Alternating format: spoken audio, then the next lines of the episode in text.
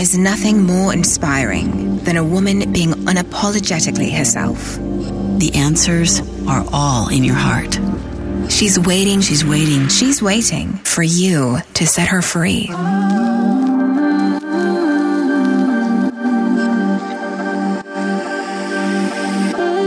Welcome to Be You Podcast. I'm Jill Herman, and I am so glad you're here. I was broke, insecure, and craved approval. But with grit, hustle, and sacrifice, I still built a successful multi-million dollar business. 10 years in, burnout, I slowed down and looked inward. In that silence, I discovered that the same level of success could have come to me with much less effort and so much more joy. That's when I threw out the expectations of the world and chose to unbecome every single thing I thought I was supposed to be. And the real me was uncaged. It was far from easy. And in this podcast, I'll offer my entire journey as a roadmap so that if you're ready, you can finally be you.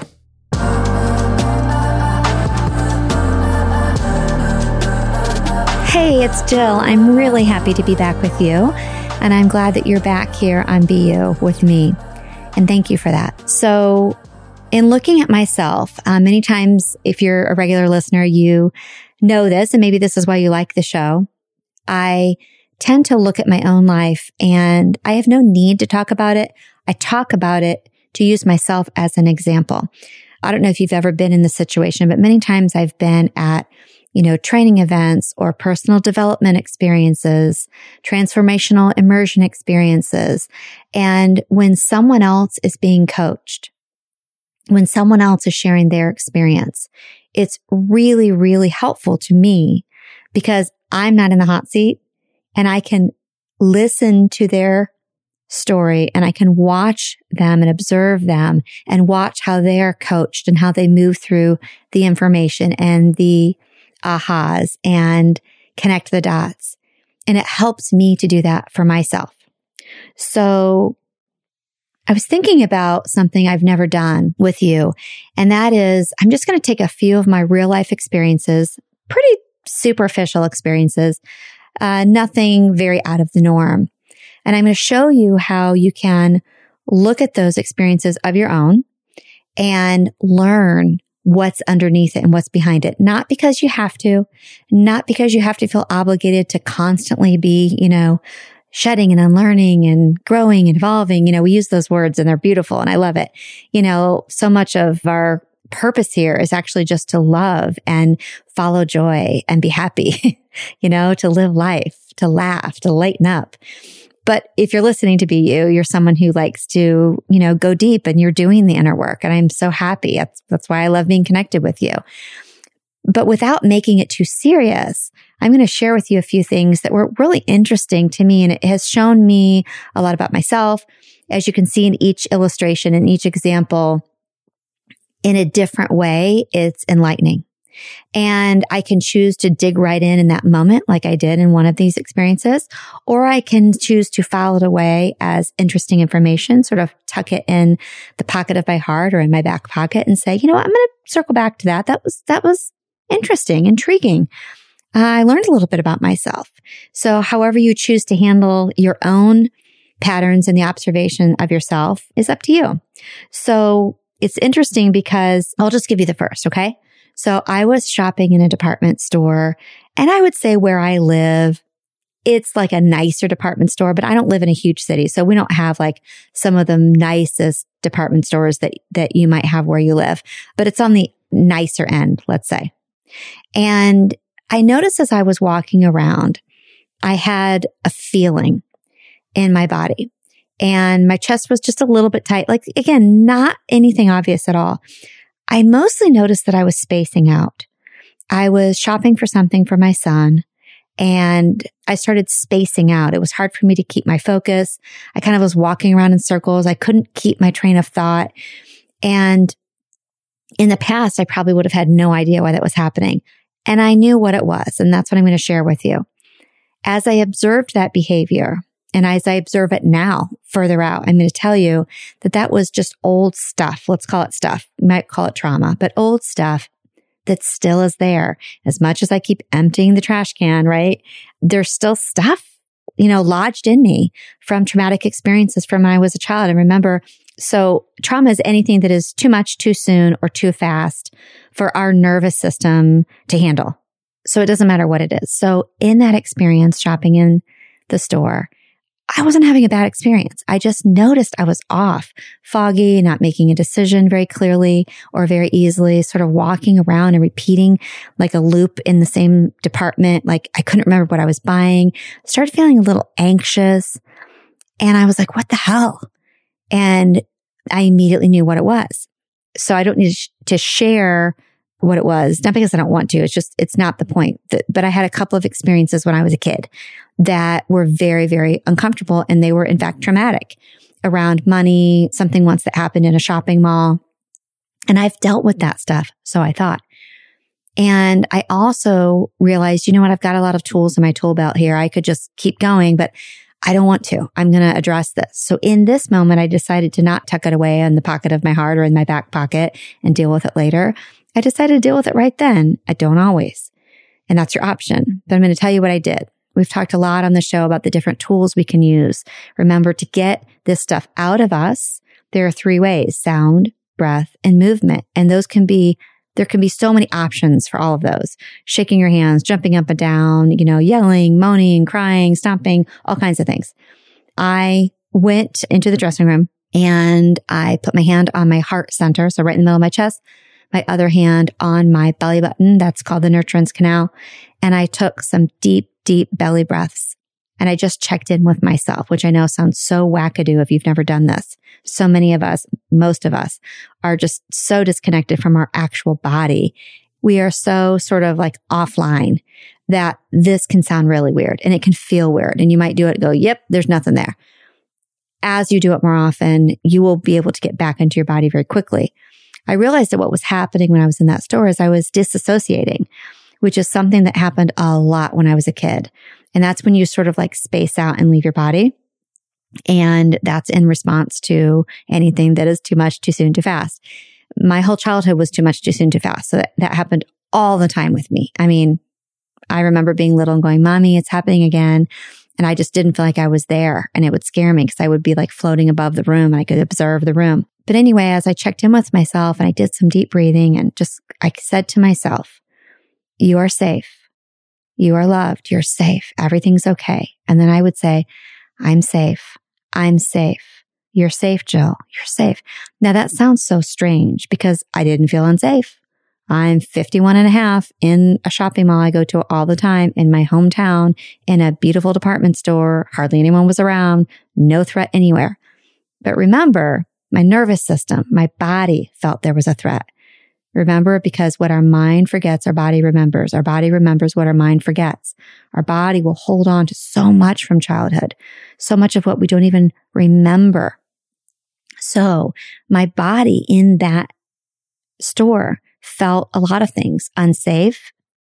I had a story, a weird story of feeling like I was going to steal something or like somebody was looking at me and also feeling that I didn't belong. I didn't belong in this nice store. Now, I, what I'm about to say, I'm not saying this to brag. Okay. I am saying this for effect, but I've got a really, really beautiful, nice Rolex watch. I had, I had thousands of dollars of jewelry on. See, again, why should I apologize and say, do you notice how I just said to you, I'm not saying this to brag. That right there shows that I still have some stuff to clean up. I shouldn't have to say that. I should just say, I had thousands of dollars of jewelry on. I drove a very nice car. I drive a Porsche and I, you know, I had a nice purse. None of that matters, but it does for the story. I could afford anything in that store, but I felt like I didn't belong there. I felt like it was too nice for me, too fancy for me.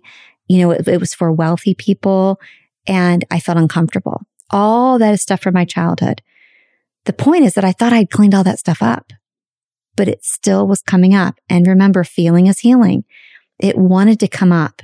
Something in me, the little girl in me wanted to have that conversation. I didn't have the time or want to take the time right then to get into it, but I at least calmed her down. I at least said, you're safe.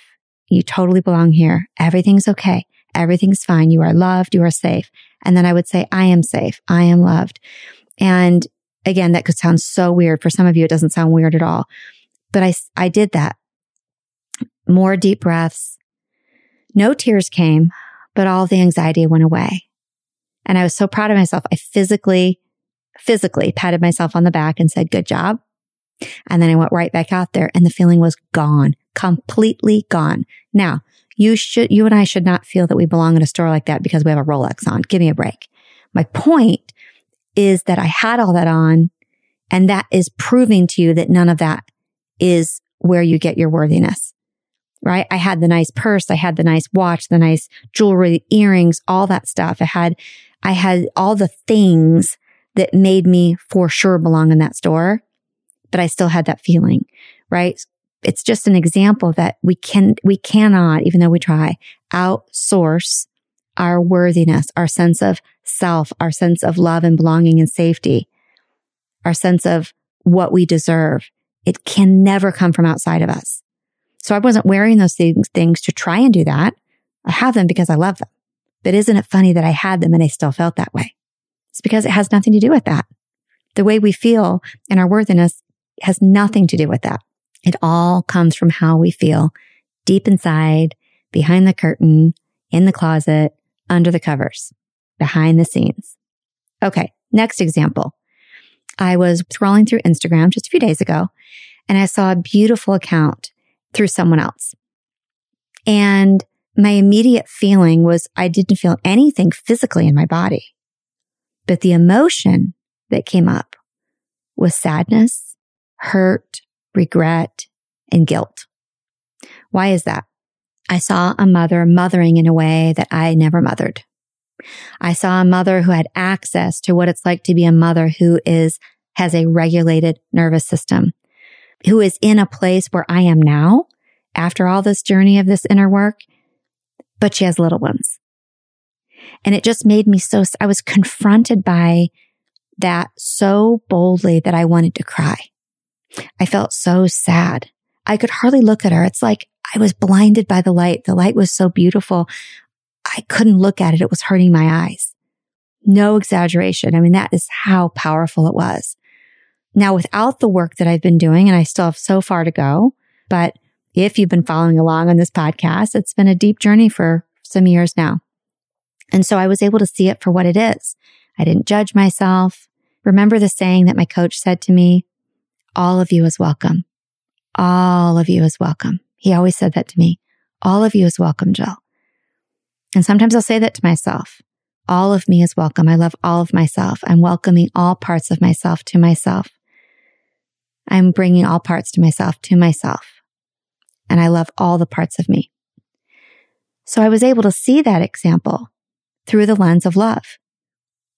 And I realized that all of that guilt and regret and sadness, it was very real, but it was, it was also triggering what I didn't get.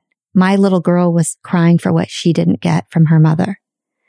And then I quickly connected the dots that something I've already known, but you know, our mothers, you're listening to this after in the United States, at least it's been Mother's Day. And I know Mother's Day is celebrated different times all over the world. But what my mother didn't get from her mother is the reason my mother couldn't give that to me.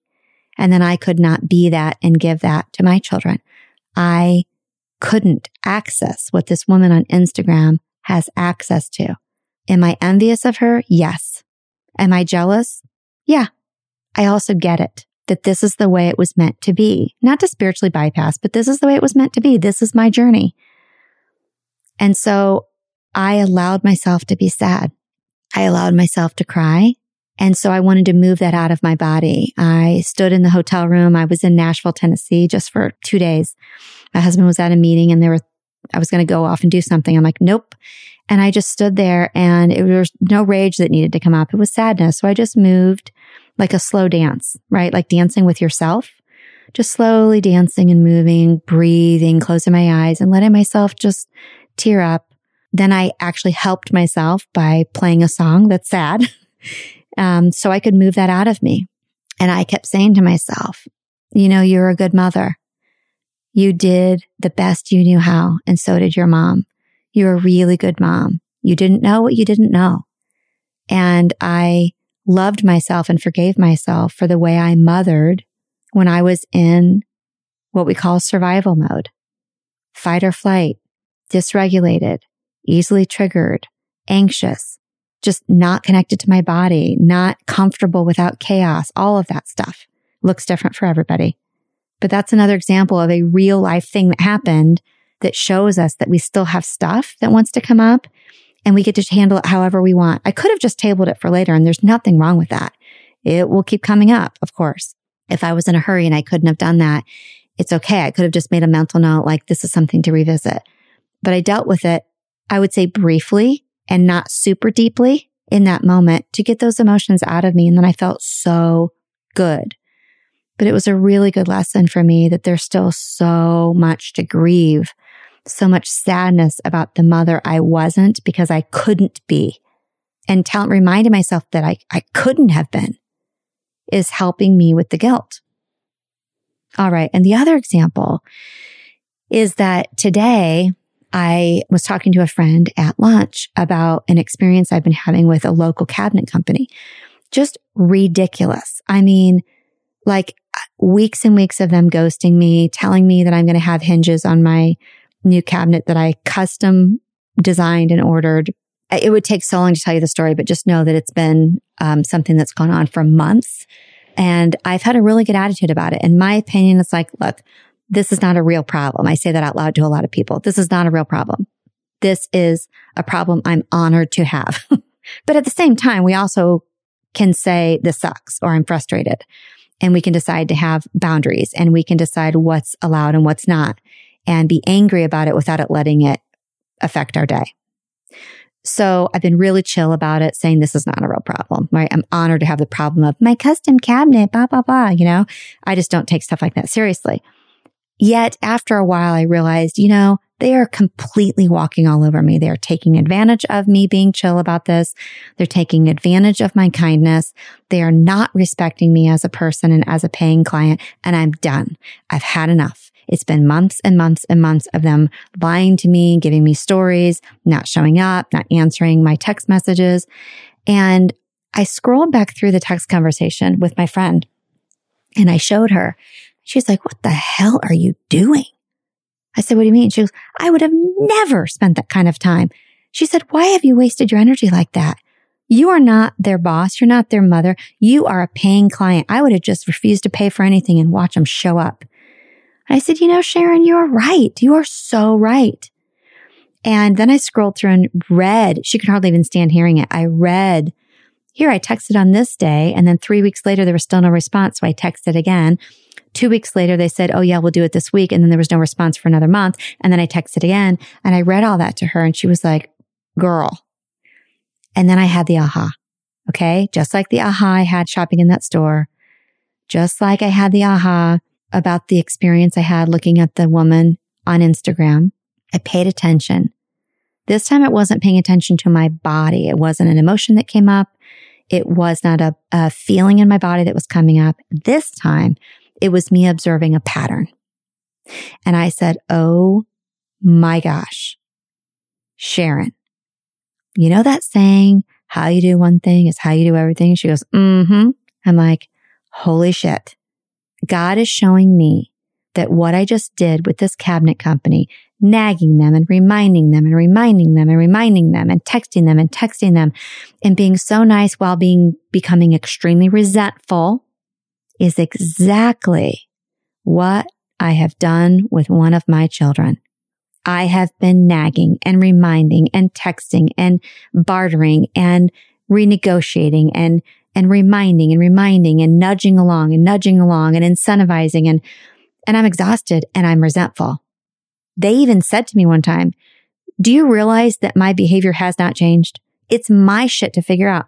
I have to learn this lesson. But I kept doing it and I kept doing it, thinking that that was love. Oh, that's not love. That's just my shit coming out and I'm calling it love. But what I realized is that that example with the cabinet company needed to happen so that I could see the pattern with my child. So sometimes we get a physical feeling in our body, like I did in the store. Sometimes we get an emotion that comes up. Why are my eyes watering? Why do I feel like I'm going to cry? Why am I angry? Sometimes we just get an aha and a funk on the head and we say, Oh my gosh, I just saw a pattern of mine and it's so obvious, but I couldn't see it while I was in it. I could only see it while I was looking at my phone, telling my friend about this text situation. So as you go about your week, look for the cues, look for the signs that your body is giving you. Look for the messages, look for the emotions that come up, look for the patterns. Don't judge any of it. Just observe, give it love. If you can't get to it right then, promise yourself that you'll get to it later. Cause if you don't, trust me, it will come back again and again and again. Ask your body what it needs. Tell your body that you're safe. Ask your little girl or your little boy, as weird as that sounds, what do you need right now? Breathe into it, move, do what you need to do to get that stuff up and out. But also don't judge yourself or feel bad if you don't do that. There's plenty of time to learn the lessons for sure, because they won't go away until they're learned. All right. Thanks so much for being here. And we've just gotten more exciting news. We've had listeners from all over the world for a while. The UAE, United Arab Emirates. We've had listeners there for over two years. But in the last couple of weeks, it's just rocking and rolling there. We've, we've been in the top 10 several times, even as I think as low as like three or five. So shout out to all of you in the UAE. Thank you so much for listening. We love you. And we found out too that we have ranked as a podcast. Ranking means that you've been ranked 250 or better out of all podcasts. There's like 2 million podcasts. We have ranked in 16 countries since we've started and we have been top 100 in 11 countries. So thank you, thank you, thank you, thank you, thank you. And isn't that amazing what we're doing together? I have a tiny little Instagram following. If you go to Instagram and you look up Be You podcast, you're going to laugh. It's like, you know, 700 followers and maybe 13 people see what we post. So just remember, it's not all about social media. Uh, we've got a lot of people who love this show and it's because of you. You're the ones that are sharing it. I keep telling you, I'm not a part of a network. I don't advertise. There's no marketing strategy whatsoever. It's just you telling your friends and sharing. So thank you for the reviews. Thank you for the ratings. Thank you for the shares. So I will talk to you again next week and don't forget to breathe, love yourself and surrender.